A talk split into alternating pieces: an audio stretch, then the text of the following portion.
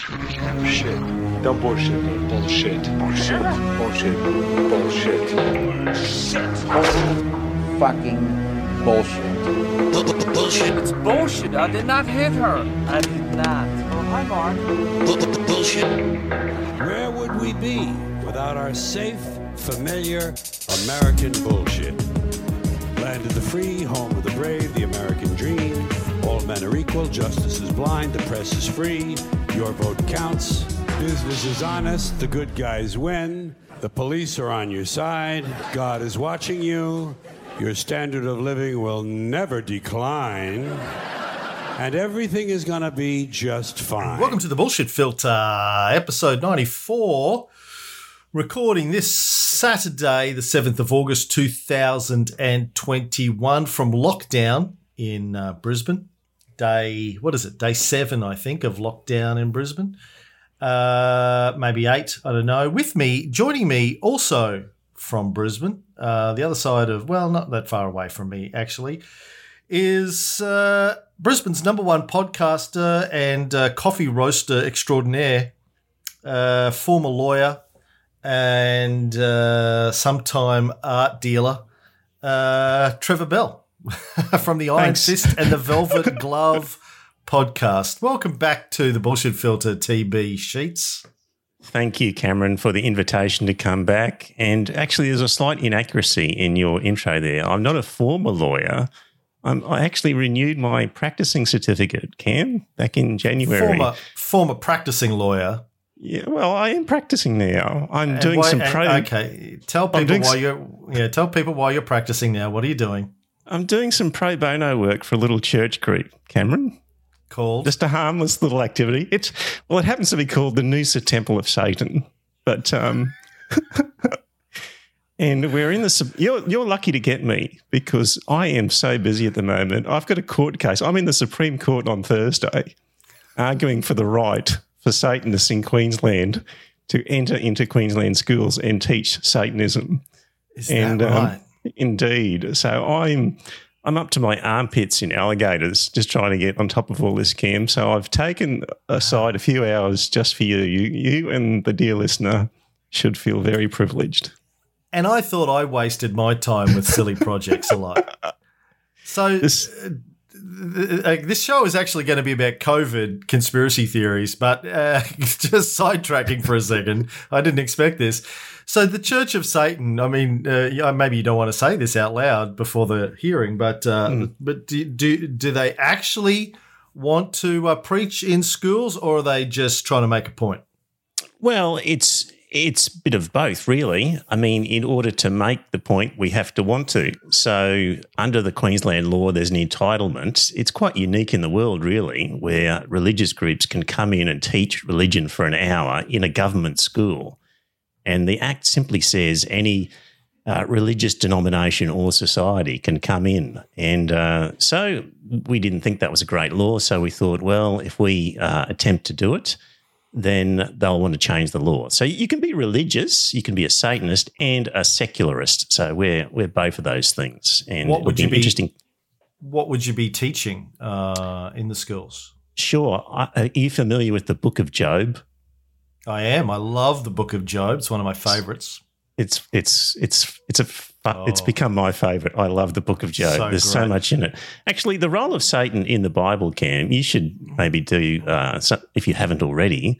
Um, you should do something on Satan because Satan, arguably, was really sort of a gatekeeper for God. He was sorting the wheat from the chaff, and the and he was like, yes, the um, the questioner, and he was kind of like a policeman for God, and he wasn't he wasn't against using entrapment just to check on people to make sure they were really uh, really uh, up to speed. So that really was the role of Satan as the questioner.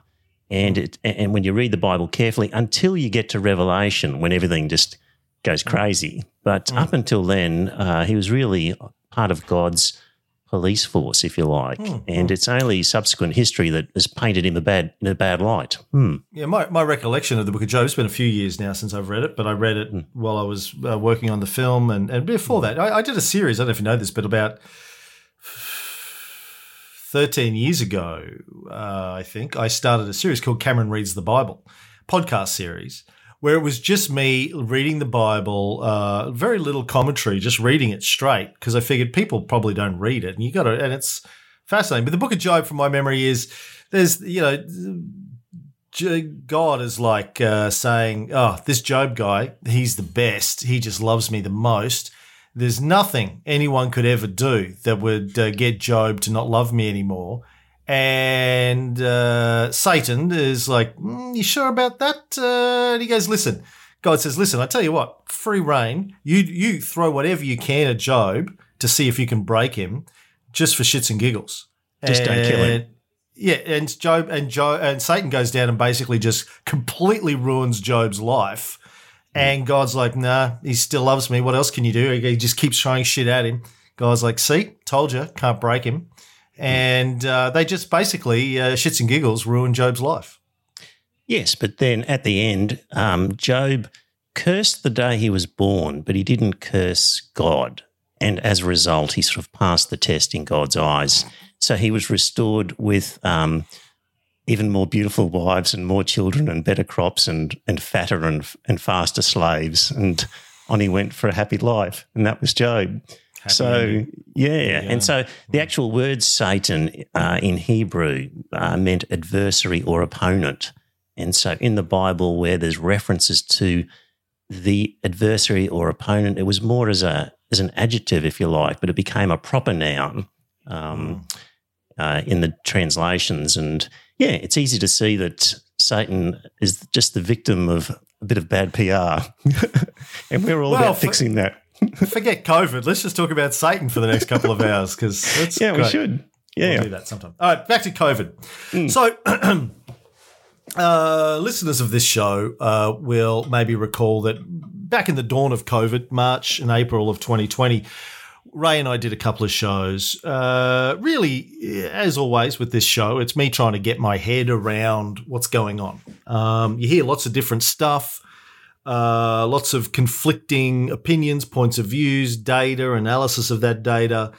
And I use this show basically as a, as a an excuse to take uh, some time out to drill down into some of these things. And um, so going into COVID, I was skeptical about whether, and going into the original COVID shows, I was skeptical about whether or not the right thing to do was to shut down our economies for long periods of time. But as I drilled down into the data that was available to me uh, at the time, I think the first show we did in the 24th of March 2020, I decided, yeah, no, this is the right thing to do. Based on everything that I could gather, that was the best decision. But here we are. It's uh, 15, 16 months later. And honestly, I have not bothered to drill down into a lot of the data over the last 15 or 16 months. I've just gone with what the medical authorities and our governments here in Queensland and Australia have told us we have to do. Not that I have a great deal of choice anyway. You got to do what they tell you have to do. So just go along with it. But, you know, I've seen over the course of the time on Facebook, in the media, uh, in, in discussions with uh, friends and uh, Italian tutors, uh, lots of conspiracy theories about what's going on, why it's going on, what they're doing right, what they're doing wrong, what we should be doing. And so this is now my opportunity to drill down into all of that. I've also podcast listeners and friends have been giving me, sending me lots of emails and giving me lots of stuff. And uh, this is my opportunity to drill down. Now, I know on your podcast, you've been uh, tackling this on a, I think, like on a weekly basis for the last 15 months with some of your former co hosts. Mm, I had uh, a couple of co-hosts, uh, Was and the Twelfth Man, and to my surprise, it became apparent over time that they were quite anti-lockdown as this whole thing developed. And initially, they were trying to argue that lockdowns just don't work, um, and then it kind of morphed into, well, we can't be sure if they work, but in any event, they're not worth the trouble, the sort of cost of the lockdown in terms of mental health, suicides, and economic sort of um, weighing up uh, didn't add up. So, so I was actually involved in quite a lot of unpleasant conversations where we were even talking about whether lockdowns worked and spent a lot of time, probably too much time, Cam, on that whole thing. So my um, yeah, so my sort of take on all this, because it's not just lockdowns, it'll be vaccines and and it'll be masks and other sort of topics related to this, is that we'll uh, and you and we are looking at sort of a running sheet and how to talk about this. And I, I take the view, well, we're going to be talking about a lot of data. So where are we getting our data from? But the other th- thing that struck me over the past few months is is people's literacy when it comes to analysing data and understanding probability and statistics and and comprehending data and the limits of it. I don't think people have done enough math at high school to really understand the dangers of data. So to some extent it's it's not only which data are we choosing from hopefully reliable sources, but even the most reliable data from the most reliable source needs to be understood uh, in context and the deficiencies in it. And um, so sometimes, you know, should we even be using data? So, as an example, would be um, say with lockdowns, where I was having these arguments with these guys about whether lockdowns work. And the conversations would kick off with comparison of different countries and what they were doing and what the data showed in terms of the severity of the lockdown and the results they were getting. But at the end of the day, we should be starting with the science of how does this virus transmit? And we know it transmits between human beings. And therefore, if you reduce contact between human beings, you must necessarily reduce the transmission of the virus. And, and I sort of was continually arguing with them if if you accept that that science is correct, then you have to accept that lockdowns work. And know, it doesn't matter what you've No. got in terms of data. No, No, no, no, I disagree. Um, b- b- and I'll get into this later. You're jumping the gun a little bit uh, in classic Ray Ray fashion, um, because. and you came fully loaded with your Ray soundboard. Uh, Trevor Bell, inventor of the Ray soundboard, I, I always forget to. Uh, that's the most important accomplishment when.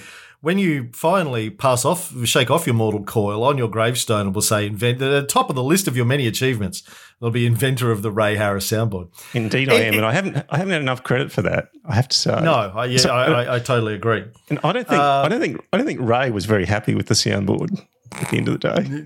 Yeah, he loves it now. Yeah, see, he loves it because it means he has to do less work. Like ninety percent of the talking on our podcast now that involve Ray is the soundboard, and he, you know, it's easy. No, when you say uh, whether or not something works, you have to be able to define work. Yes. What what do you mean by works? Yes. And it is rather complex. There's a lot in it. And after spending the last week, inordinate number of hours in the last week trying to get my head around this, uh, the more I worked on it, the the more complex I realized it it really is in some ways. But I'm going to try and, and and make sense of it as we go. I want to start though by talking about the social contract because this is this I think is the most important thing I want. If if people listen to this at all and get anything out of this, I've been involved in a few debates about this uh, in the last year on the the Facebooks and in, in real life. It's it's you gotta accept the social contract. It doesn't matter, listeners. Uh, uh, I'm not talking to you when I say this, but listeners out there, it doesn't matter what you think about COVID and our response to it as a society. Really, you have chosen to live in a society that you? comes with yes. you've that did you, comes have a, with did you have a choice? yeah yes. If you're an Not, a- adult, not a free will choice, but really you're you're born into f- it. You no didn't have a choice. You're in the society, no, like it you- or not. No, you're born into it, but you could go and move to the outback, outback Queensland. Yeah, I've got my mate. My mate Dion lives, uh, you know, out near bloody Whoop Whoop in the middle of Barcaldine, two hundred kilometres from Barcaldine. As he likes to say, it's a two. It's a two-hour drive to the nearest McDonald's. yeah, but he still has to pay taxes and, and all the rest of it. Like, so um, Yeah, but no one gives a shit if he doesn't wear a mask because he. It's just him and his wife and some cows, right? Uh, sheep, really. You, you can you can extract yourself from society if you want to. You can go and live in the middle of nowhere. But if you've chosen not to do that, if you've chosen to stay in a society, then that's what you've chosen to do. And living in a society comes with benefits, which is why we choose to do it, and responsibilities. That's the part of it people don't like to talk about. That's the social contract. You get some stuff, but you have to give up some stuff, which means giving up you know the the extreme version of what you think your rights may be. One of those responsibilities is to protect the health and well-being of the people in the community. I don't give a shit if you think uh, speeding doesn't kill. If you try and drive 100 kilometers an hour through a school zone it doesn't really matter what your personal opinion is on speeding and your right to speed in a car you're going to get arrested and you're going to get penalized because we don't give a shit what you think you can and can't do. That's the social contract. I don't care if you don't think raping uh, someone is a bad thing to do. If you think it's in your rights to be able to rape someone or hold them hostage or kill them, we don't give a shit as a society because as a society, we've decided, yeah, we're not big fans of that anymore, and you can't do it. So it doesn't hmm. it doesn't matter what you think it is. So this gets down to the people who are marching in the streets, protesting, not wearing masks. I have a right to protest, to do this. To, no, actually, you don't. So shut the fuck up. You live in a society. You chose to live in this society. One of the responsibilities that comes with living in a society is when society decides through our elected officials that you can't do something, you can't do it without facing consequences. You can do it, but you're going to face consequences, right? Cam, this comes to the essence of what, of, the, of being a human being. Like that we got to the position we're in through cooperation and that social contract. Um, we are that social sort of primate, and that's led to our success. So this sort of uh, uh, desire for a libertarian lifestyle where every man's for himself and uh, you do whatever you like, whenever you like, sort of ignores what really got us to our civilization in its present state. Hmm. It's it's a crock of shit. And look, I'm a big fan of Ayn Rand. I, I've read The Fountainhead and Atlas Shrugged countless times over the last 30 years. Uh, I've read all of her letters. Uh, I've read all of her minor works. I'm a big fan of her because she's a she's a philosopher, and she I think she had some great ideas. I don't agree with all of her ideas, and but this sort of extreme uh, Ayn Randyism that the libertarians like to clutch onto is a crock of shit because they want their cake. They want their cake, and they want to be able to eat it too. They she never really freedom. recognized. She never really recognized that society had provided stuff that that these sort of champions of free enterprise were relying on. She didn't recognize the roads had been built, the police force was there, so the factories wouldn't be raided. Um, all that sort of infrastructure that previous generations had provided and were leaving for future generations. She never recognized that sort of um, uh, infrastructure of, from society. It's a big gap and it was a big gap in her thinking and writing and it's a big gap in a lot of these libertarian types today. You know it's yes as and i wrote about this in the psychopath epidemic. Uh, you know I don't care who you are steve jobs bill gates warren buffett uh, if you had to grow your own food and provide your own security and make your own clothes and get your own materials to build your own house and do your own medical care and all of that kind of stuff. You're not you're not building Berkshire Hathaway or Microsoft or Apple. I don't care how smart you are, what kind of a visionary you are, what kind of work ethic you have. It just ain't going to happen because hmm. you need all of that infrastructure there to give you the time and the space to go out and be an entrepreneur and a visionary. And we want entrepreneurs and visionaries, but they exist within the constructs of the society that they operate in and they rely upon. And we and that just doesn't get um, articulated enough in the Americanized uh, mythology around the self-starter, do-it-yourself, self-made man or woman kind of uh, mythology, right? Hmm. I think the example I've been using for that lately is the guy who invented the printing press, which you'd have to say was an invention at least equal to some of the Johannes IT stuff. Yes. Uh, never became uh, the equivalent of today's billionaire because there wasn't the same setup of civilization to distribute and and take advantage of things and to multiply and, and leverage. So that has to be recognised by modern day uh, entrepreneurs. On the contrary, like the printing press exploded when he invented it. They ended up everywhere across Europe within a couple of years, but uh, they were all became his competition, and he didn't. Uh, and and his original investors in the printing press operation that produced the Gutenberg Bible took him to court and won the rights to even that from him. So he ended up broke and destitute and uh, complete, you know, completely podcaster. screwed. like a podcaster, Trev. Like the guy, I'm just, I, I don't know who this would be, but the guy that uh, invented the first podcast network and, uh, you know, co-founded uh, the first Australian podcast and, and, and, you know, 15, 16 years later, gets no credit. No, no one pays him. No one gives him anything. You know, you think you get ripped off for inventing the Ray soundboard. You know, motherfucker, I invented podcasting. Where's my check? You make money from your podcast. You've only got the one sound. I've got a few, but that was just the most appropriate. Yeah, that's good. So, look, anyone who's listened to this show, listened to me over the years, knows that I, I don't trust any governments. I'm not here as uh, representing Mr. Government. I don't like governments. I don't trust governments of any sort, left, right, up, down, doesn't matter. I'm not a Liberal voter. I'm not a Labor voter. I'm not a Greens voter. I don't trust any elected official or political party. I think they're all rife with psychopaths to varying degrees. But like it or not, that's the world we live in. I don't like capitalism, but I'm a capitalist by by nature. I have to be. I would much rather we lived in a Star Trek advanced form of communism, but we don't. So I have to be a capitalist uh, in order to survive. That's the world that I live in. We have a government. People elected the government, whether you like it or not. That's beside the point. Whether you think COVID is real or the government's corrupt, it doesn't really matter. You can talk about it to your heart's degree, and I encourage that, and that's what we do on podcasts, right? We talk about it, we analyze it. Well, you can you can push for change, you can recommend that people elect someone different, and you can push for policies, you can lobby for stuff. But at the end of the day, the government's the government. The government make the laws.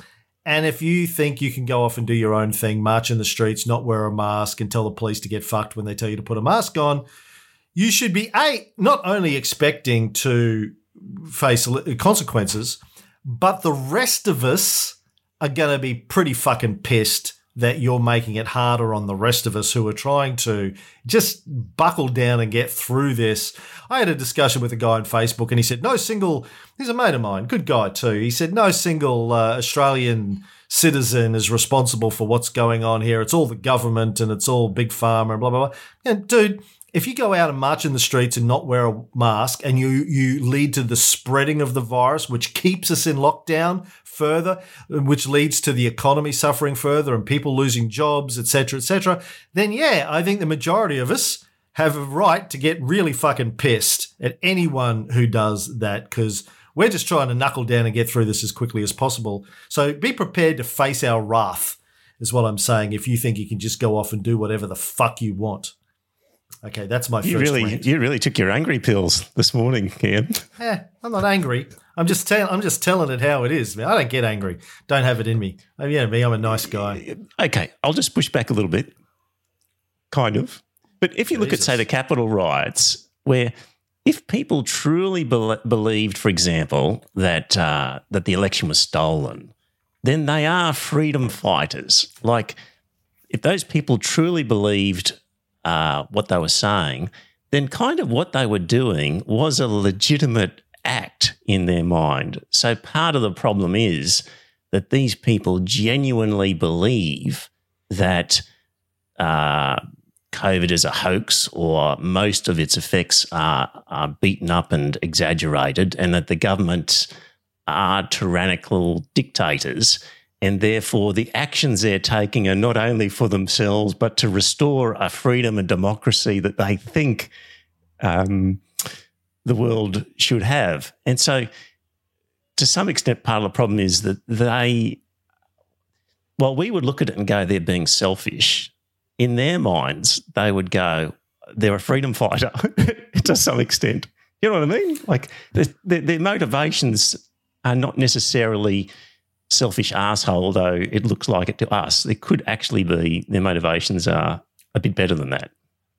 Well, look, I think there's a range of motivations for people to do this. And I think there's a big difference between people storming the Capitol and people marching in the streets not wearing masks and people just mar- walking down the street and not wearing masks and uh, real armed revolution. Uh, Fidel Castro or, or, or Lenin uh, and Trotsky and Stalin, um, with, or, or even the US revolution. We're talking big difference in behaviors and motivations, ending government oppression and saying I don't have to wear a mask because I have a right not to wear a mask during a pandemic. Vastly different things. I think, yes, there are some people who think this is government oppression. There are some people who think it's their religious uh, uh, duty to uh, be able to do whatever the fuck they want to do because Jesus tells them to, or Satan in your case. Uh, there are there are people who just think that the lockdowns are actually doing more harm than they're doing good, and they want to protest that. I don't think those people are necessarily wanting to overthrow the government, the people marching in the streets. I don't actually see them taking up, arm, take, taking up arms and marching on Parliament House.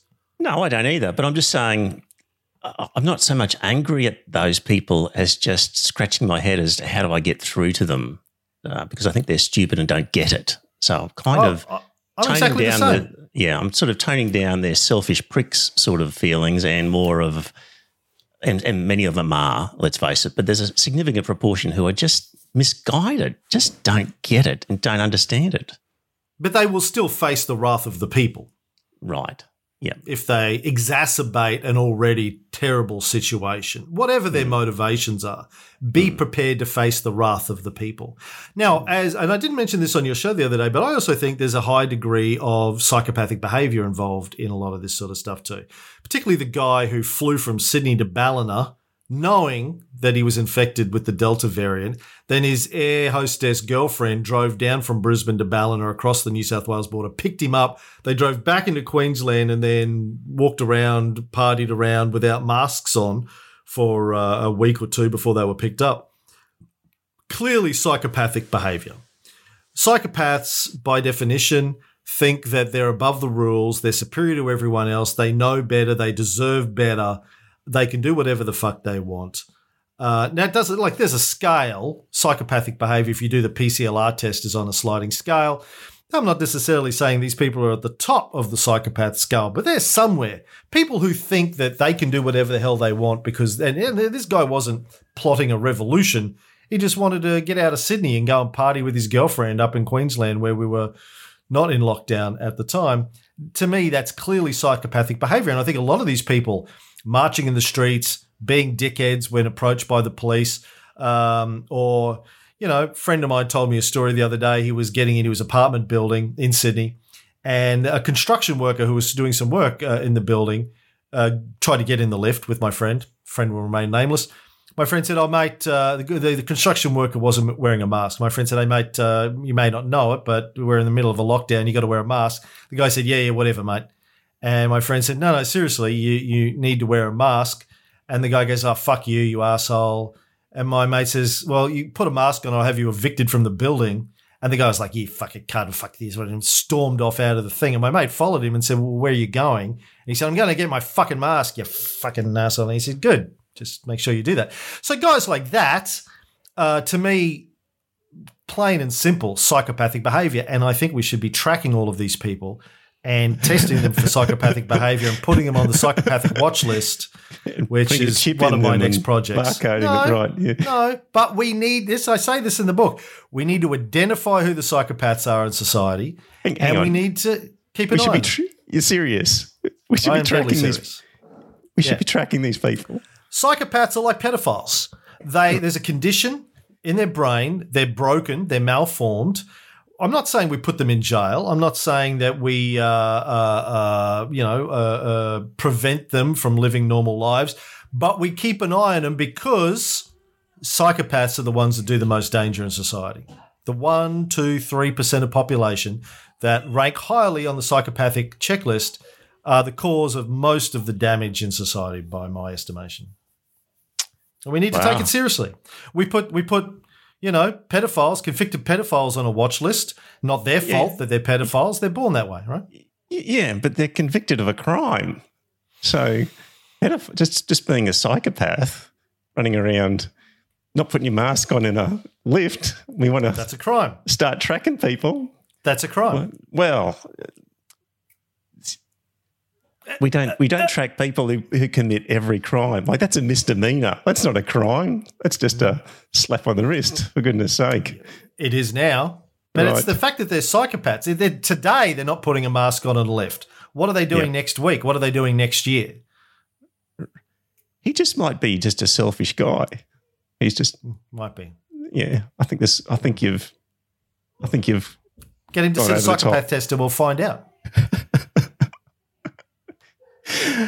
anyway, let's get into facts. So on the 23rd of, 24th of March 2020, on Bullshit Filter 65, our first COVID show, when the US was at 700 deaths, based on the data I had available to me, then I predicted that there would be about two and a half to five and a half million people infected in the US at that stage, and that there would be between 20 to 50,000 American deaths within the next few weeks. Everyone said I was crazy. A month later, the US had 53,000 deaths. Uh, in Australia at the time, we had seven deaths. I predicted that we would have 90 to 100,000 infected at that stage and that there would be a thousand Australian deaths within the next month. In fact, we didn't hit 900 deaths until October 2020, and we're still below 1,000, even though the numbers have been rising in the last couple of weeks. 925 as of a couple of days ago, but I think we've added probably five or 10 since then. Um, so, if anything, that tells me that, you know, it's very hard to predict what's going to happen with this stuff because every country is different for a whole bunch of reasons. There are a whole bunch of there are different uh, age, uh, demographic breakdowns in countries, different issues with uh, border control, different issues with uh, levels of poverty, access to healthcare, et cetera, et cetera. And you know, I want to make the point that as with all of these shows that I do, you know, my intention isn't to to debunk necessarily or disprove anything. I try and start tabula rasa from a blank slate. I, I'm trying to educate myself, ask myself, okay, what do I want to know? And, and then go about trying to figure out answers to questions. And I'll tell people the answers that I come up with and why I come up with them. And I'm sure you'll have your own inputs on that as well. But to me, again, with most of these things, it comes down to using having an approach to using epistemology and heuristics with these sorts of things. How do we know what is most likely to be true? How do we determine what truth looks like or how we get to truth? It's the epistemology side of it. And then once we've done that, the heuristics part of it is who do I turn to to help me decide what's likely to be true in this particular scenario or this particular field? Because I can't be an expert in everything. In fact, I'm not an expert in anything. So I need to turn to experts, but I need to know which experts I'm turning to. That's So- one of the problems in this whole COVID thing I've found is experts on either side diametrically opposed. That's just surprised me at the level. And you would hear statistics or theories come from people that sounded um, completely crazy, and then you look up their credentials, and they seem to be an epidemiologist of some standing. So that's one of the things to come out of this for me was how our our medical experts could be so far apart on on ideas of what was happening. It's one of the hard parts to deal with in this whole thing. Yeah, it is very challenging, and I don't think it's that unusual though. I think it doesn't matter what subject you're talking about. There are always going to be qualified experts that disagree because that's how science works. Science works by disagreement, challenging ideas, testing ideas. So doesn't. Like there are people out there who genuinely believe that uh, you know the the Big Bang theory is probably not the correct theory. That Einstein's theories on relativity are probably not correct. There are, there are some of the most uh, well established scientific theories still have people, you know, highly qualified professionals in, in that domain that are skeptical and are pushing alternative theories. We always are in that situation. I think what's different between this and your regular run of the mill scientific debate is everyone's coming out of the woodworks and taking a position on this and they're being very vocal about it. And so it seems like it's much more contentious than these things normally are. But if you look at the debates around climate change or whether or not cigarette smoking kills, etc., etc., over the last 30 years, there's always been a wide range of scientific debate. And it gets blown up by the media. They go, well, look, there's debate. And my position is, well, yeah, of course there's debate. That's how science works. That's not that's not surprising to me that there's debate. What we have to look at is what is the consensus between professionals that are active in their field. That's the only way we get to determine what is most likely to be true. Would you agree? Yes, you'd have to. I mean, if there's a, it's like climate science. I don't know the ins and outs of the actual warming process, but if 97% of scientists say that's the case, I just have to go with it. Like, I don't have the time to figure it out myself. Exactly. So when people email me, as they do constantly, going, look at this guy, he's a scientist and he says X, I'm like, I don't give a fuck. What this guy says or who he is doesn't matter because A, I'm not an epidemiologist, I'm not a nuclear physicist, I'm not a climate change scientist or a geologist or a botanist or anything. I mean, I'm not even a gynecologist, but if you come and pull your pants down, I'll take a look. But it, it, it doesn't matter what this guy says. What is the consensus? Don't tell me what fringe scientist X, Y, or Z says. Doesn't matter. He could be the greatest genius ever. He could be Einstein. It doesn't matter until the rest of the scientific community get on board. Because because mm. until that point, he's just a voice in the wind, right? Anyway, look, here's the agenda. We're half an hour in and we haven't even started, but here's the agenda, and this is going to be a multi episode arc, I think. Um, what's going on uh, around the world with COVID today? How many cases? Is it improving or getting worse?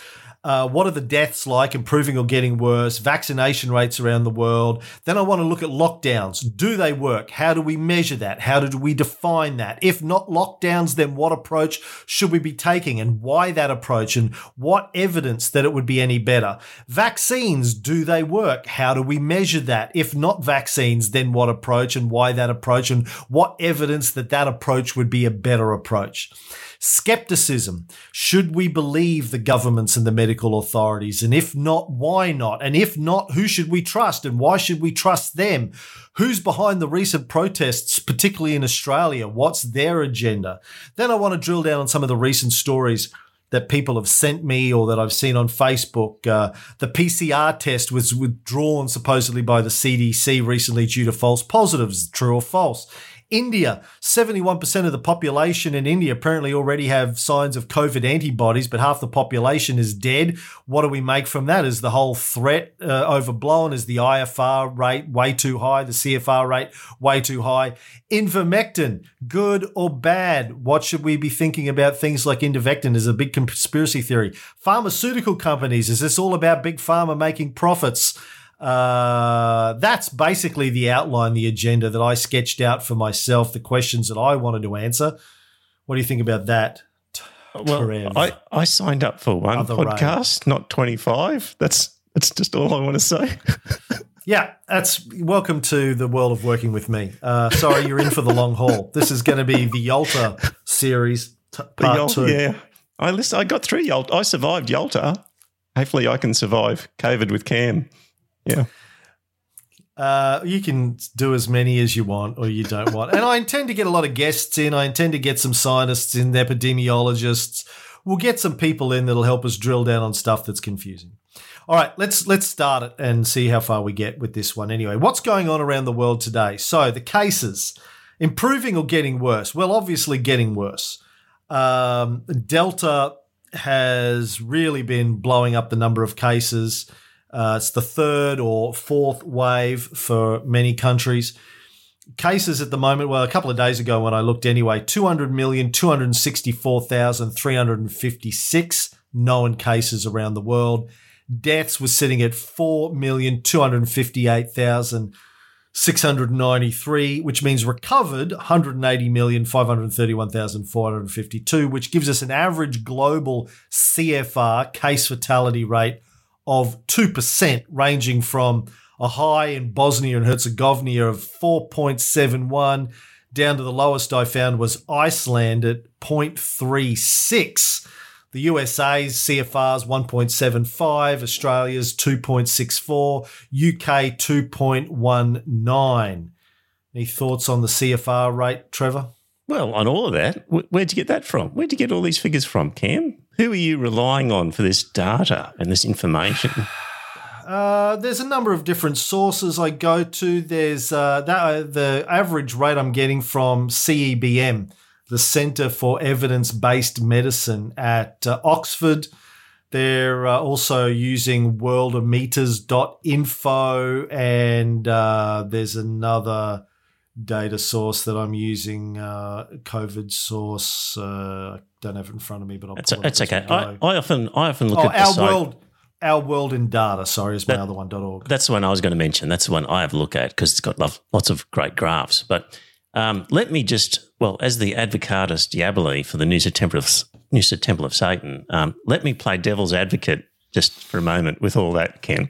Because my Yeah. experience with dealing with deniers would be deaths that uh, the statistics on deaths are completely overblown, and Right. that uh, if people die with COVID, they are accused of dying of COVID, and Yes. that in some cases, say in Belgium at one point, if somebody in a nursing home died, then they were just categorized as a COVID death without being properly checked. So Yeah. some people will say that uh, the statistics overstate the death rate. Meanwhile, you could argue that the statistics understate the death rate because, say, in New York, when it was first blowing up and, and going crazy, people were sort of dying in their apartments and, and not even getting to a hospital and were ending up in morgues without an actual diagnosis of their condition. So, the figure I would kind of tend to rely on for deaths myself would be comparing the current death rate versus the average death rate of the last five years as a means of trying to weed out all of those sorts of things and arrive at a true death rate. Because it's pretty hard to judge each country how it calculates its deaths would be different. Um, it's, Yeah, a, that's- it's an you're talking about unreliable excess- statistic excess mortality rate. But Yes. the the problem with that approach, I think, is that because countries, not ours in particular, but most countries, uh, major populations, were locked down for many, many months, six, 12 months in some cases. A lot of your excess mortality, a lot of your typical mortality rates are going to be way down. And in this country, we've reported no deaths from influenza since June of 2020, which some people on Facebook are taking as, oh, look at that. What a great conspiracy theory. What happened to all the flu deaths? Well, it's well, and if you drill down into what the uh, Australian Medical Association and people are saying, it's well, yeah, like uh, no one was going outside. They were wearing masks. They were all getting their flu shots. We had a massive spike in in flu vaccinations this year. Um, so the flu deaths disappeared. The flu disappeared from Australia because we were in lockdown during winter last year during our key flu season, and it turns out we're in lockdown for large parts of Australia in this winter as well. Uh, car accidents are going to be down because uh, people weren't driving, right? Yep. So workplace accidents are down. So there's a decrease in all those other sort of deaths, um, which might be hidden by that ex- excess mortality figure. But I guess people are really looking at, at the end of the day, how how much worse off is the world in terms of mortality as a re- as a result of of this um, pandemic. So I don't know do you have a in terms of. I don't have one on me, but I just I just wanted to sort of say that Oh, all right. So you did what- about as much work as Ray normally does in these things. You, you're bringing it up, but you didn't actually, you didn't actually come, you know, packing for bear. Correct. Fucking But- hell. Am I, am I the only person who ever does any work for these things, really? Well, you know, so so anyway, I'm just pointing it from the point of view of the sort of um, deniers. The first thing they would say is that that that those death rates that you've just said are, are overstated, and But do they have And- any evidence? Ev- any like yeah? Look, I heard from very early on, uh, particularly in Facebook, people are saying, "Oh, look, this person, you know, had cancer and died when they had COVID, so they said it was a COVID uh, death." And I mean, the, the the rationale from the medical authorities that are reporting this is yes. Well, if COVID was in their system and it accelerated the uh, mortality. It made them die earlier than they would have otherwise died from whatever their underlying comorbidity was. Then that is counted as a COVID death. If they would have survived another six months without COVID, uh, but COVID killed them off early because it weakened their system, then yes, that's a COVID death. I don't see any problem with that approach. Uh, but uh, people have been saying, well, it's bullshit, but I haven't seen any evidence that that's not the case. Did any of your co conspirators ever uh, give you any evidence? they'll pick and choose different countries. And, and to mind, Belgium was a country which had some strange ways of calculating things. Uh, so the, the other one you mentioned there in your statistics, Cam, was cases. So how do we know how many cases there are in the world? Because unless you tested everybody, you're really just guessing. Unless you are doing a randomized testing of your population regularly, where you're taking a thousand people and just testing them and trying to work it out. If, if you're just basically working on people who present themselves to a medical clinic to get tested, uh, you could be well understating a whole bunch of people who have got it but just have never been tested. So No, the, but that's the difference between the CFR and the IFR, right? The CFR is literally cases that we're aware of. Yes, Uh, the IFR is infections, and we're not aware of all of the infections unless we do massive testing for the presence of antibodies. oh, I see. So the statistic you gave before was cases, known cases, right? Cases. it? The CFR is the case fatality rate of known cases, how many die. The Right. IFR is the infection fatality rate of infections, but we don't know what that is. We've been guessing um, all all along. We've been guessing, and I've got some data here, by the way. But I've got I just googled some excess mortality stats from our world in data while you were rambling on there. Um, the US, taking as one case, suffered roughly 360,000 more deaths than the five year average between the 26th of January and the 3rd of October 2020, compared to 209,000 confirmed COVID 19 deaths during that period. So there's So- a shortfall. The excess mortality figure suggests more people than what the actual death certificate figure gives. Yeah. Yep. Yeah. Which goes goes against it being inflated, right? It suggests it's underinflated.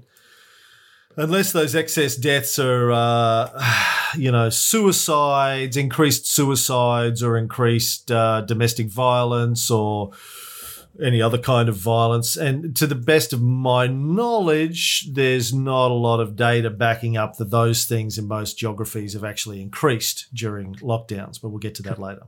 Mm. Back in March 2020, when we did our early shows, we believed, based mostly on China and the Diamond Princess, that the CFR was going to be about 3%. Uh, so globally, it's actually been more like 2%, not quite as bad as we thought it was going to be, or a third less bad than we thought it was going to be. But again, it, it varies country by country. So in some cases, it's nearly five. In other cases, it's uh, well below one. Uh, but in Australia, it has been 3%. Uh, Australia's been 3, 3.2, or 2.64. I've seen various um, uh, suggestions there. I haven't actually calculated it myself. Uh, I saw 2.64, but I think Matt Canavan uh, said yesterday it was more like 3.2. I don't know where he got his numbers from. But let's say roughly 3% for Australia. Back in March, we believed that the IFR, the infection fatality rate, was around 0.6%. The current IFR, IFR estimate globally is 0.46%. So, again, not quite as bad, but it's still hard to tell because we obviously don't know. We haven't had enough testing yet to know who's carrying the antibodies and who's not. Now, India, as I mentioned before, is a bit of an interesting case. Um, they recently did a survey of a number of different uh, geographical districts in India, uh, surveyed about 35,000 people, uh, which showed that 71% of them had antibodies.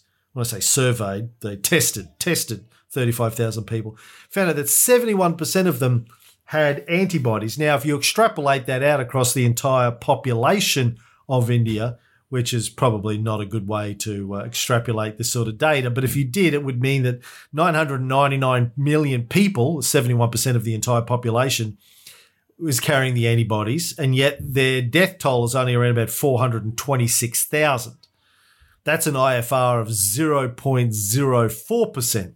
So I've had some people say to me, well, look at India. Like uh, the IFR is well below what we're saying it really is, what's going on there. Have you read much about India?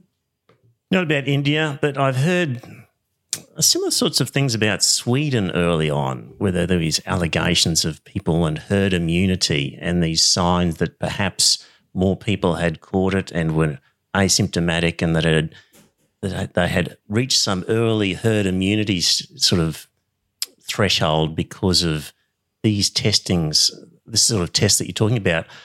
I I don't know enough about it, but the sense I get from it is I don't trust those tests.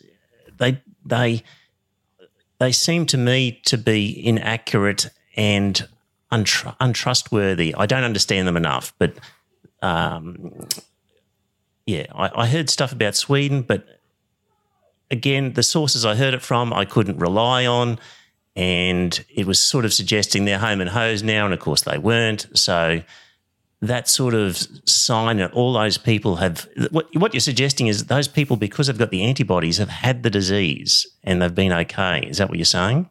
Yeah. Yes. Very low uh, vaccination rates there. Hmm. well the thing um, the thing about india is a i think these 35000 people it's probably not necessarily indicative of the entire population but the deaths are ramping up they their deaths there have doubled in the last three months up until three months ago, India was sitting at 200,000 deaths. They're now, now well over 400,000 deaths. So it's ramping up and getting uh, worse. You know, there was a lot of media a few weeks ago about how India was in this new wave and there were going to be millions of dead. It's not quite that bad. At least it's not reported as being that bad yet. But the other thing that I read, and I read a lot of Indian news sources and analysis of this, is that they have a very young population compared to most Western countries in India. Like 4% of the population is over the age of 65 in India. Now, we know the uh, CFR is a lot lower for um, uh, younger people below under the age of 65. Um, so one of the theories is, well, yeah, they've got a very, very, very young population over there. So you would expect the IFR and the CFR to be a lot lower. But we'll drill down more into that um, later on in the show. Back in March 2020, health, US health officials briefed lawmak- lawmakers in Congress and said they believed that the case fatality rate in the US would most likely be in the range of 1 to 1.0%. Uh, it was a lot worse than they thought. As I said, it's 1.75% so far in the US. So, again, back in March 2020, operating with very limited data, we didn't really know. There were, there were models that were extremely wrong on, on both sides. Massively inflated predictions, massively underinflated predictions and uh, it's sort of somewhere in between.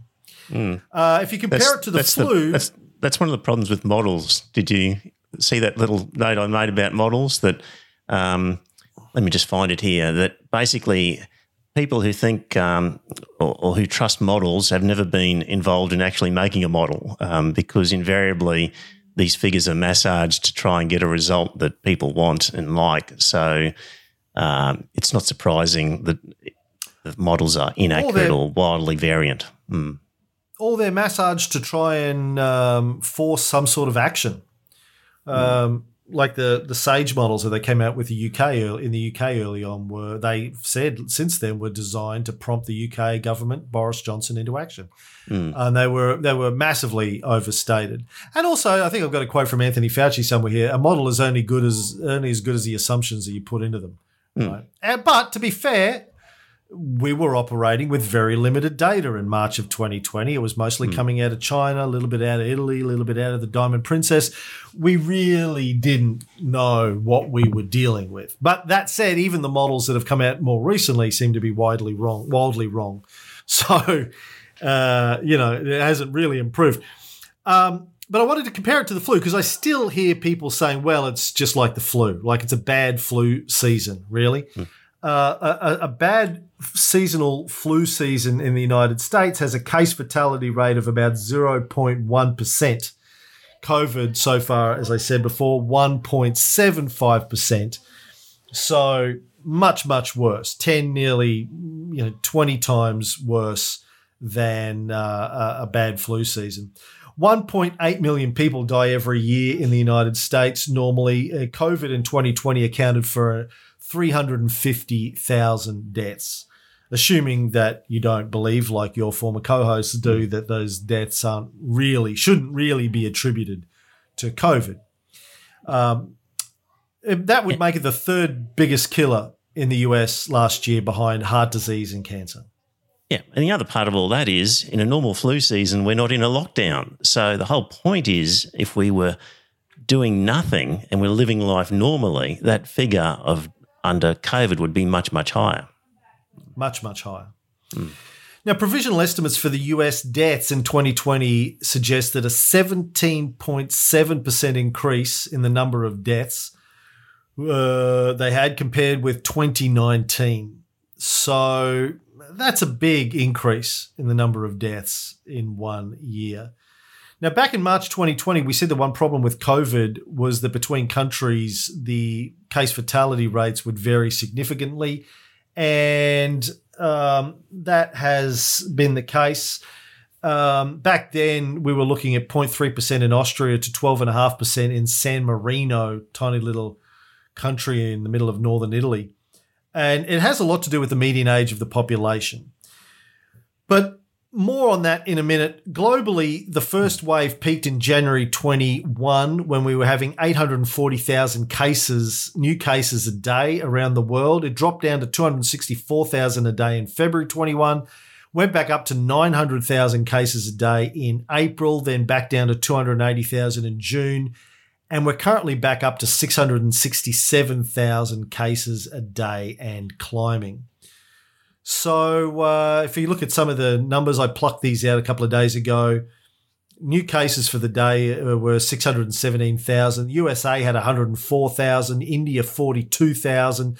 Iran 39,000. Indonesia 34,000. Brazil 33,000. France 27,000. Turkey 25,000. Russia 22,000. The UK 22,000. And Spain 20,000. These are new cases a day. So it's uh, it's getting it's getting worse again. We're back in that sort of uh, third wave globally. Yeah, when you see these things on a on a chart, you do see this wave formation where there's these increases, there's these dips, increases, the waves as they're called, and really they tend to coincide with lockdowns or with uh, weather patterns in terms of summer and winter. Um, would be the other major factor, I think, and maybe we'll start to see it now with vaccination rates uh, as bringing these curves down as countries get more more vaccinations. So, yeah, Although vaccinations is, it seems to be pretty clear now that the vaccinations uh, don't, as they're not supposed to, prevent you from getting infected. You're going to hmm. still get infected. You'll still get the flu if you have a flu shot. What we hope is that the in, the severity of the infection will be low enough that your immune system can take care of it. So, which leads me to the deaths stats. So, globally, deaths peaked in January 21 at 17,000 new deaths a day. They're currently climbing again, but it's around 10,000 deaths a day. Uh, globally, 10,000 the last time I looked at it. Indonesia was leading the rank with about 1,600 new deaths. Brazil, 1,200. Russia, 800. India, 600. South Africa, 500. USA, 500. Argentina, 400. Iran, 400. Vietnam, just short of 400. And Myanmar, 300. So deaths have actually uh, down. If you look at populations that are highly vaccinated, the US and the UK are the two that I mostly look at, have some of the highest vaccination rates. Even though their case numbers are climbing again, their hospitalization rates are much lower than they were during the other waves, and their death rates are a lot lower than they were. So, vaccinations seem to be working. Either that, or we just killed off the the most vulnerable people in the population the first time around. Well, and also health authorities are, are figuring out better ways of treating people. So they've they've Yes. developed things within the hospitals where they've figured out uh, how best to treat people. So that's that makes sense as well. Yes. And um, so, you know, I guess at some point we're going to get to a stage where even if we don't get rid of the virus, the the fatality rate will be low enough that we will decide that we just have to live with it and life goes on. Um, what that level is is going to be determined society by society. So look at the vaccination rates briefly. Um, globally, 28.6 of the world's population has received at least one dose of a vaccine, and 14.8% are fully vaccinated. 4.21 billion doses have been administered globally. 38.68 million doses are now being administered every day. But only 1.1% of the people in low income countries has received one dose. I um I watched a a, a live uh, sort of uh, presentation by the World Health Organization day or two ago. Dr. Tedros, the Director General, and all of his key COVID team giving a presentation. And he was lamenting the fact that something like 88% of the uh, vaccination doses have gone to the rich countries in the world, leaving the most vulnerable populations in the world without vaccines. Now, I know that the rich countries developed the vaccines, and so they want to vaccinate their own populations first, and that makes sense. But, and everyone's been saying this since the beginning of this, and, and it's proven to be true, the virus is going to set back developing countries, uh, the progress of developing countries by decades, by just not only killing off a large percentage of their population, destroying their economies, but also the long term effects of COVID, which we'll get into later on as well. Got any thoughts on vaccines, Trevor? It's it seemed early on, just on developing countries, poorer countries. It just seemed that early on they really escaped it initially. Um, you know, places like India, but also um, Pacific Islands, even Africa. Uh, while the sort of developed West was really hit hard by COVID, uh, those areas, it took a while for COVID to actually get in there and get a grip. So there's quite a delay, I think, in in in how it travelled and and moved around in the in the third world. So, but in in more recent times, I know with places like Fiji and and and you just mentioned Myanmar and places like that, they're now unfortunately um, catching up where they had a bit of a slow start to the pandemic. So, yeah, I mean they're poor, they're behind the eight ball. Uh, maybe one thing that might work in their favour is, say, with Australia, with our AstraZeneca, we'll have excess supply because people don't want it. They're waiting for the Pfizer and we'll be able to give it away. We're making so much in a panic that we can just give it away. And it's in our interest to give it away, of course. So, um, so yeah, and places like China is giving away its Sinopharm and other, it's the other vaccine, I can't remember which is the Chinese one, a little bit of Belt and Road diplomacy. Um, giving away vaccine to some of these countries to create some goodwill. Uh, it makes sense that we should be doing that. It's it's a fairly cheap form of foreign aid to really create, you know, make up some vaccine and get it to these people. So we should be doing more. It just makes economic sense. It's uh, as from a humanities point of view, it makes sense, and uh, it remains to be seen how quickly the West rolls it out and actually gets some to these countries. Yeah, unfortunately, I think the AstraZeneca vaccine has a fairly short shelf life. It's got a shelf life of about six months, needs to be stored between two and eight degrees Celsius. And uh, I'm not sure that we've been doing that with ours. We probably dumped it all in the Pacific by now. Um, no, I'm sure we've got it. Yeah, but it, it's going to be it's going to be uh, tragic. But of course, one uh, relatively poor country that's done very well is China. Uh, and um, at some point, we should drill into why China's done such a great job since that first outbreak in Wuhan. Done an amazing job at containing it in their poor population. Well, generally speaking, the Asian countries did a lot better than the non Asian countries. And really, this will come down to that sort of social contract, social responsibility, the libertarian, individualistic sort of view of the Americans bugger the rest of you, I'll do what I want. Whereas there's that more community responsibility sort of viewpoint in the Asian countries that just made them better suited to accepting directions and being considerate of other people in terms of their movement.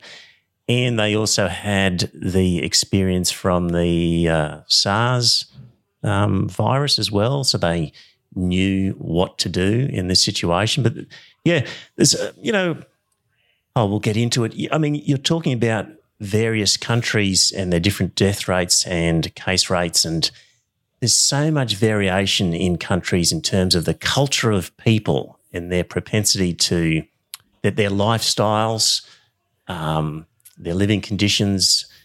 Uh, that these factors play an enormous part in the spread of the virus and people's willingness to to control it. Um, those sort of cultural factors between countries have played a big part, I think, in in this whole thing. It's been interesting to watch as a sort of study of society project to see how the virus has been, to some extent, a reflection of the mindset of the people of a country. Hmm. Well, back early on, I remember predicting that I thought Australia would do better than the US. Um, and you know we have a lot of advantages here, low low population density in some parts of the country and things like that. But uh, you know, I, I was talking to Ray early on about our healthcare system, generally speaking, and people's attitudes toward the healthcare system here. That it's a, an important public service and not a privilege. Um, and but also just our general sense of community here, where we tend to rally together when in times of crisis. We still have that sense of community; it hasn't been corrupted by extreme individualism. Unfortunately, that seems to have been breaking down over the last six months um, in, in in this country. I think it started in Melbourne and it's been making its way through Sydney and, and Brisbane. And I think that's actually being exacerbated by some nefarious uh, entities that are pushing and promoting that kind of stuff too. Uh, but one of the things that I've, I've, I've never been able to understand, and I've had debates about this for the last 15 months. I, I see a lot of people saying, well, Australia did better, New Zealand did better, Iceland did better because you're islands, and islands are able to better control their borders than a country that has land borders. I've never really understood that. How much harder is it for the US to control their borders than it is for Australia? It's not like all of the outbreaks in the US are being linked to Mexicans and Canadians sneaking over the border, is it? Well, there's one other factor in that is whether you're a major international hub. So, um, so England or Great Britain, an island, um, but lots of people travel through London, uh, through Heathrow. Same with Paris. But uh, Iceland, New Zealand, Australia, it just didn't. It, they we weren't international hubs with lots of people traveling through from lots of other countries to the same level as New York, Paris, London. So those countries got off to a tough start where, because of the movement of people, COVID was able to get a grip in the countries. And before they knew it, it was it, it, they were beyond an eradication as an option. Whereas our countries being uh, more remote, we had the chance. So, yes, we were islands similar to uh, those, but we're also just not as important and not enough, not as many travelers. We had a, we had the ability to, we had more time. We sat back uh, and had about a, a couple of months uh, to observe what was happening overseas because of just that lack of uh, international travel, I guess. Not Well, are you talking level. about travel before COVID or after COVID? I'm saying when COVID broke out, um, that uh, it was too late to stop and go for eradication in somewhere like America. Like it was in New York, and before they knew it, it was, oh my God, look what's here.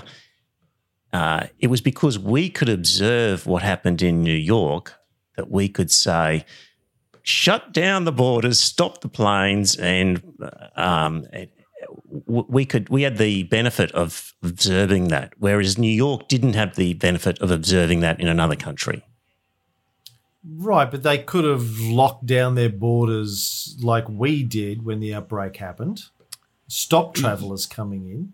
But by the time you've got ten thousand cases, you're gone. Like it's too late. You can't then eradicate it in your within your borders. It's it's up and away. Australia Yeah. and New Zealand But and we- Iceland had it at low enough numbers that we could nip it in the bud. For them, it had got too much of a, a toehold. Yeah, I did some stats on this uh, late last year. Um, you know, uh, Australia had about two and a half million foreign arrivals between January and March 2020, which is about 8% of our population. Um, the US had about 20 million foreign arrivals in the same period, which is about 6% of their population.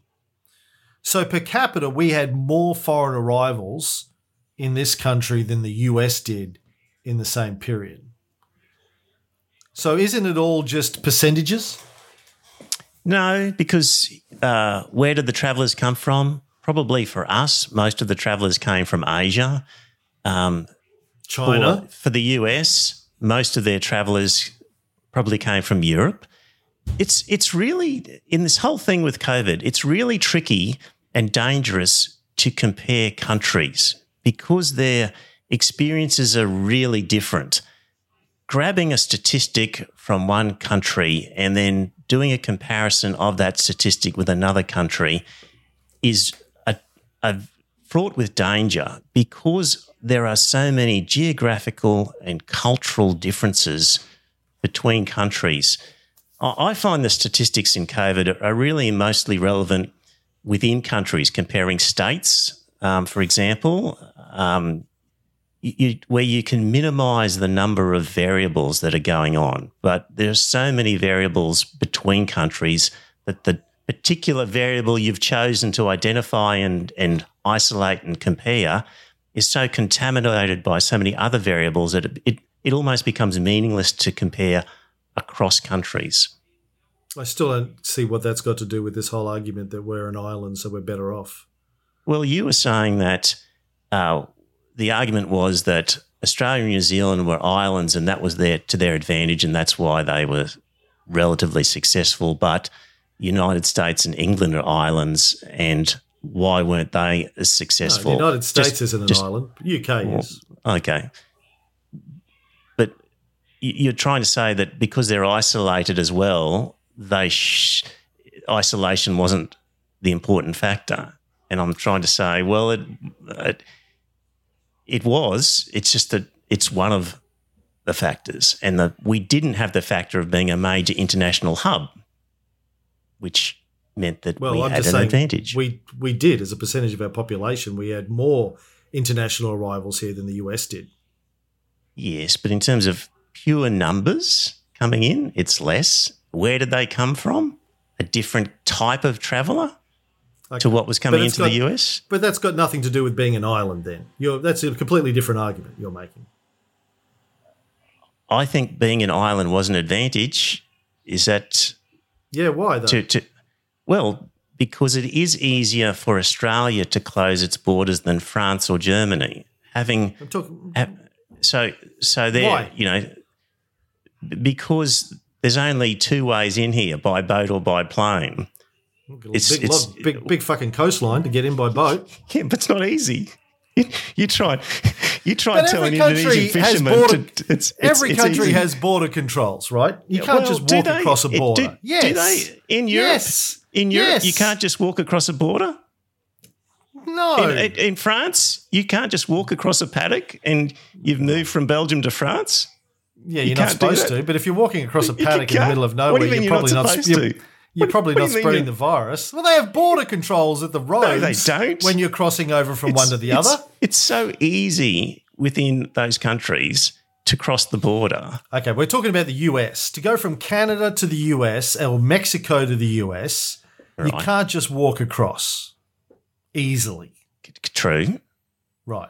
So the whole argument that uh, the Australia did better than the US because we're an island, I think, is a crock of shit. I'm not saying that's the that's why Anyway. we did better. Well, that's what a lot of people are saying, and I'm saying it's never made any sense to me. It's one of the factors. I don't think it's a factor. But anyway, let's move on. We're running out of time. Look, I was talking about vaccine levels. There are very, we can get to that later. There are varying levels of vaccine skepticism, obviously, and and I want to talk about this because I'm a big believer in skepticism in general. I think skepticism is good. Question everything. Skepticism is healthy, um, and and there is a general skepticism, as there should be, about governments and corporations and science, and that's healthy. But we have to remember, and this is something that I stressed in the book, is that being skeptic, being a skeptic is healthy. Believing an alternative theory or a conspiracy theory to be true when it's not supported by sufficient evidence is just as bad as being the person spouting the official line of bullshit. Before we believe something to be true, we have to make sure it's supported by sufficient evidence and not just any evidence, but sufficient evidence to make sure that it is qualified to be the dominant theory. Otherwise, just be agnostic. If you don't believe the, ver- the, the, the, the official version and you can't find an alternative version with sufficient supporting evidence to make it the dominant theory, just say, look, I don't know. Be agnostic. You don't have to take a position on things. Um, people suffer from a lot of cognitive bias where it's very easy. They want to believe something.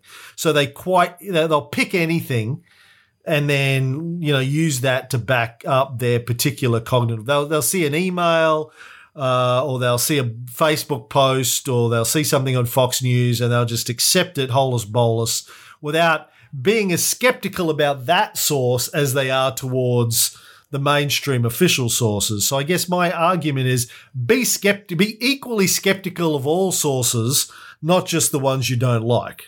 Mhm. Thoughts? I agree. Can't argue with you on that. What are we going? What? How is that applying to vax and applying that to vaccinations? Your Vaccine Yes. skepticism, right? yes. Yes. Because we're going to talk about um, over the course of this show vaccine skepticism. Now, share of people vaccinated against COVID as of August 2nd, 2021. Canada uh, has uh, 59% of the population fully vaccinated. The United Kingdom, 57%. European Union, 49%. United States, 49%. Australia, 15%. Russia 18, New Zealand 15, and China 16%. China sixteen, right? Okay. Yes. Australia lagging well and truly behind uh, other Western geographies.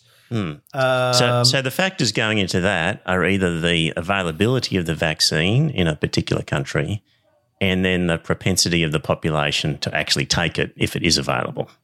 yes. So you could look at that figure and say, gee, those Aussies are vaccine skeptics, aren't they? There's only 15%.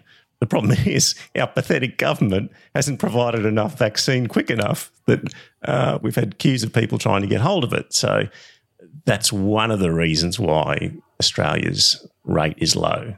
So Yes. Yeah. And the story on that, uh, my understanding, I haven't drilled down on it uh, in sufficient detail yet, but tell me if I'm wrong. My understanding is the gov, our government, the federal government, based all of their vaccine bets on AstraZeneca initially. that was it. They did a deal. They sort of spurned deals from Moderna and Pfizer. Uh, but there, and then on top of that, we weren't really in a hurry in this country to ramp up because we didn't really have many outbreaks last year and into this year. So we were like, yeah, there's no hurry. Yeah, we'll get to there it was when also we get to it. there was also one being developed in Queensland, which was looking really, really promising, and and I think it actually worked. But the problem was it gave a false um, a false result for AIDS because it used some protein or something from AIDS. So they had to kibosh that. So the federal government sort of had thought it's got AstraZeneca or it's going to have this one that, that was being developed uh, in Queensland. And so it got a little bit unlucky, but it was one of those things where you should really cover all your bases and assume the assume the worst, which is what in Great Britain, I think the consensus seems to be that they had some lady in charge of the program there outside the public service who was from private enterprise in charge of getting enough vaccine. And she did a pretty good job of doing that and covered a lot of bases. So, yeah, I think our government uh, can accurately be described as, as unlucky, but also incompetent. Yeah, with something that is a moving target like this is developing a new vaccine for a new virus that's shutting down the economy and killing people, you kind of want to have plan A, plan B, plan C, and plan D ready to go. You don't want to put all your eggs in one basket, which, or one and a half baskets, which uh, they seem to have done.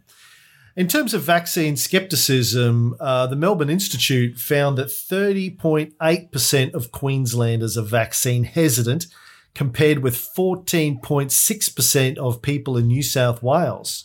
Any thoughts on why that would be as a Queenslander, Trev? Bunch of hicks up here, possibly. Yeah, that's pretty much Yeah. it. Yeah, a bunch of hicks. Uh, it's the heat. I put it down to the heat. We've also got a lot of happy clapper churches up here, which I put Yes. down to the heat affecting people's brains as well. Yes. Uh, I literally wrote in my notes. Maybe it's because Queensland's had an easier time of things. I mean, New South Wales up until recently had an easier time, but they've been in lockdown now for five or six weeks. Uh, we've just had our first week of lockdown since well, we had a three day burst a while back, but really since what June? I think we came out of it in June 2020, the 1st time around. Um, either that or we've just got more rednecks up here, more bogans. Don't know, but it's an interesting problem with the anti vaxxers and free speech. So it gets down to this argument of how much do we allow groups like Sky News or just uh, crazy nutters, be they hairdressers or health food promoters, who are who are giving misleading advice about vaccines? Uh, how much do we let them talk and advertise their ideas?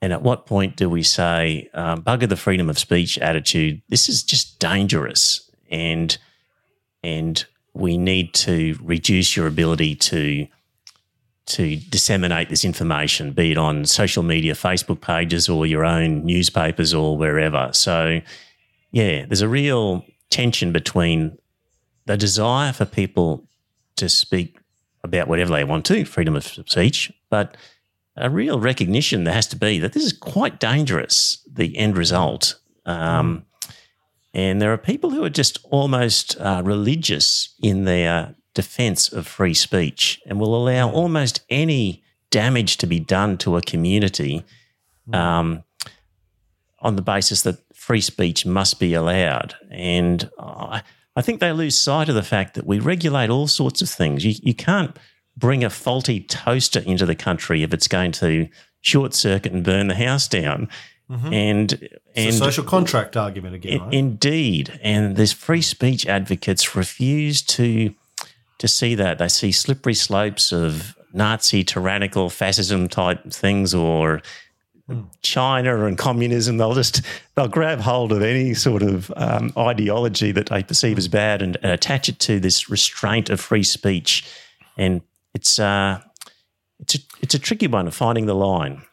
And you know, uh, Sky News, Rupert Murdoch's operation, television operation here, was blocked on Facebook. I think for the last week for for something that Alan Jones, uh, uh, for non Australians, Alan Jones is a well known, extreme Murdochy conservative radio host uh, traditionally in this country. Um, think Rush Limbaugh sort of thing, Rush Yeah. Limbaugh or that sort of thing. Yeah. extremist um, nutbag, much beloved by conservatives in this country, allegedly a closeted homosexual. Um, but uh, I pulled up the other day. You ever see the clip of when he when uh, Alan Jones was on some daytime television or something 15, 20 years ago, and he was criticizing Chopper Read, and uh, Chopper got on the line and said, "Well, right. you know." No one ever caught me with my pants down in a men's uh, men's toilet in London like they did you, Alan. So, and they cut him. I think it was uh, Can, uh, Kerry. What's her face? Yeah, Uh, Carrie Ann Kennelly or something. Kerry Ann Kenley. I think she cut him off. Right. Uh, you gotta love Chop, Uncle Chop Chop. He just uh, gave it to Alan Jones. But anyway, um, yeah, look, and, and guys like Alan Jones will, on one hand, argue that he has free speech or should have free speech. On the other hand, I'm sure he has uh, uh, been suing people for defamation, uh, libel and defamation, taking advantage of our libel and defamation laws for decades. So uh, they again they want their cake and they want to be able to eat it too. They want to be able to protect themselves against false claims made against them, but they want the freedom to make false claims to the wider community about things like this. So Yeah, these you know. these people. It's a bit like your argument before with uh, the people wanting to march in the street and protest their freedom, not acknowledging that their freedom is restricted all the time. They can't drive at excessive speeds. They can't drive drunk. In fact, they can't drive without a seatbelt. We we restrict their freedoms all the time, and they don't seem to recognise that. And the the free speech advocates don't recognise that free speech is restricted all the time. Defamation laws mean you can't say what you like about people. Um, you, uh, you know, you can't be negligent even in terms of free speech in advising people. You can be sued for, you know, negligent advice. You can't incite a riot or incite violence. There's lots of, uh, you, you know, you can't even say swear words, Cameron, believe it or not, depending on the circumstance and where you happen to be at the time. You, you could be guilty of something. So, Tony and I have just been going through the process of getting our Australian financial services license for our investing podcast for the last couple of months because you know we have to be careful about what we say about investing Yes. on a podcast. I, Yeah. I think I warned you about that about 18 months ago. but anyway, um, so anyway, the free speech advocates just r- don't acknowledge that free speech is actually restricted all the time. And uh, it's just about finding where are you likely to cause real and genuine harm. And then we have to stop you at that point. And I think with Yeah. vax, these, you know, we used to get these sort of pre-COVID days, anti-vaxxers would want to fly in and go around the country holding seminars in Nimbin and Murwillumbah and whatever, encouraging people to um, not take vaccines. And I, think most of the audience was made up of uh, footballers' wives and uh, just wags from different areas because they seem to be the ones who are quite heavy on the on the anti-vaxxers or, or maybe Gold Coast hairdressers. It would been quite a collection of of misfits or strange ones at those conferences. But I, I sort of thought to myself at the time, these are dangerous people. I just think what they're proposing is dangerous and has crossed the line in terms of free speech. Um, Yes. My co-host disagreed with me, but and we and that's something you can disagree on. It's a it's an area of uh, it's not a hard and fast and easily defined line, but I think the anti-vaxxers have crossed the line quite often there. Mm. Yeah. Like you don't, it gets back to my original thing about you in the social contract, you don't have complete freedoms. You choose to give up some freedoms in order to take advantage of the benefits of living in a community, living in a society. That's just that's just how it is. If you don't like it, I'm sorry. Well, fuck off. Go live in the middle of nowhere. Build a hut out of twigs. Uh, Go, go and join Peter Thiel on Libertarian Island. You know, you know, Yes. go- yes, that's it. For people who don't know, he was the guy behind PayPal, and he was looking at creating these like oil rig structures out in the ocean, that libertarians could go and live on, and that there would be no taxes, but of course no social security and and nothing else. And that seems like a, a very dystopian place. Could you also, imagine the what? guy, Yeah. also the guy behind uh, the Intercept funded the Intercept, Glenn Greenwald's Yeah. Matt Taibbi's uh, startup originally, which Glenn then left. Right, he was behind that. Right. He funded it. Wow. Hmm. So, I think that's the end of this episode. We're 90 minutes in, haven't got into anything yet. I'm about to. I think the next is talking about lockdowns and do they work? What do we mean by work? But that'll be have to be episode two. I'm an ex- I'm an expert on lockdowns and whether they work. You want to Oh, stick what's around for that episode then? I do. All right.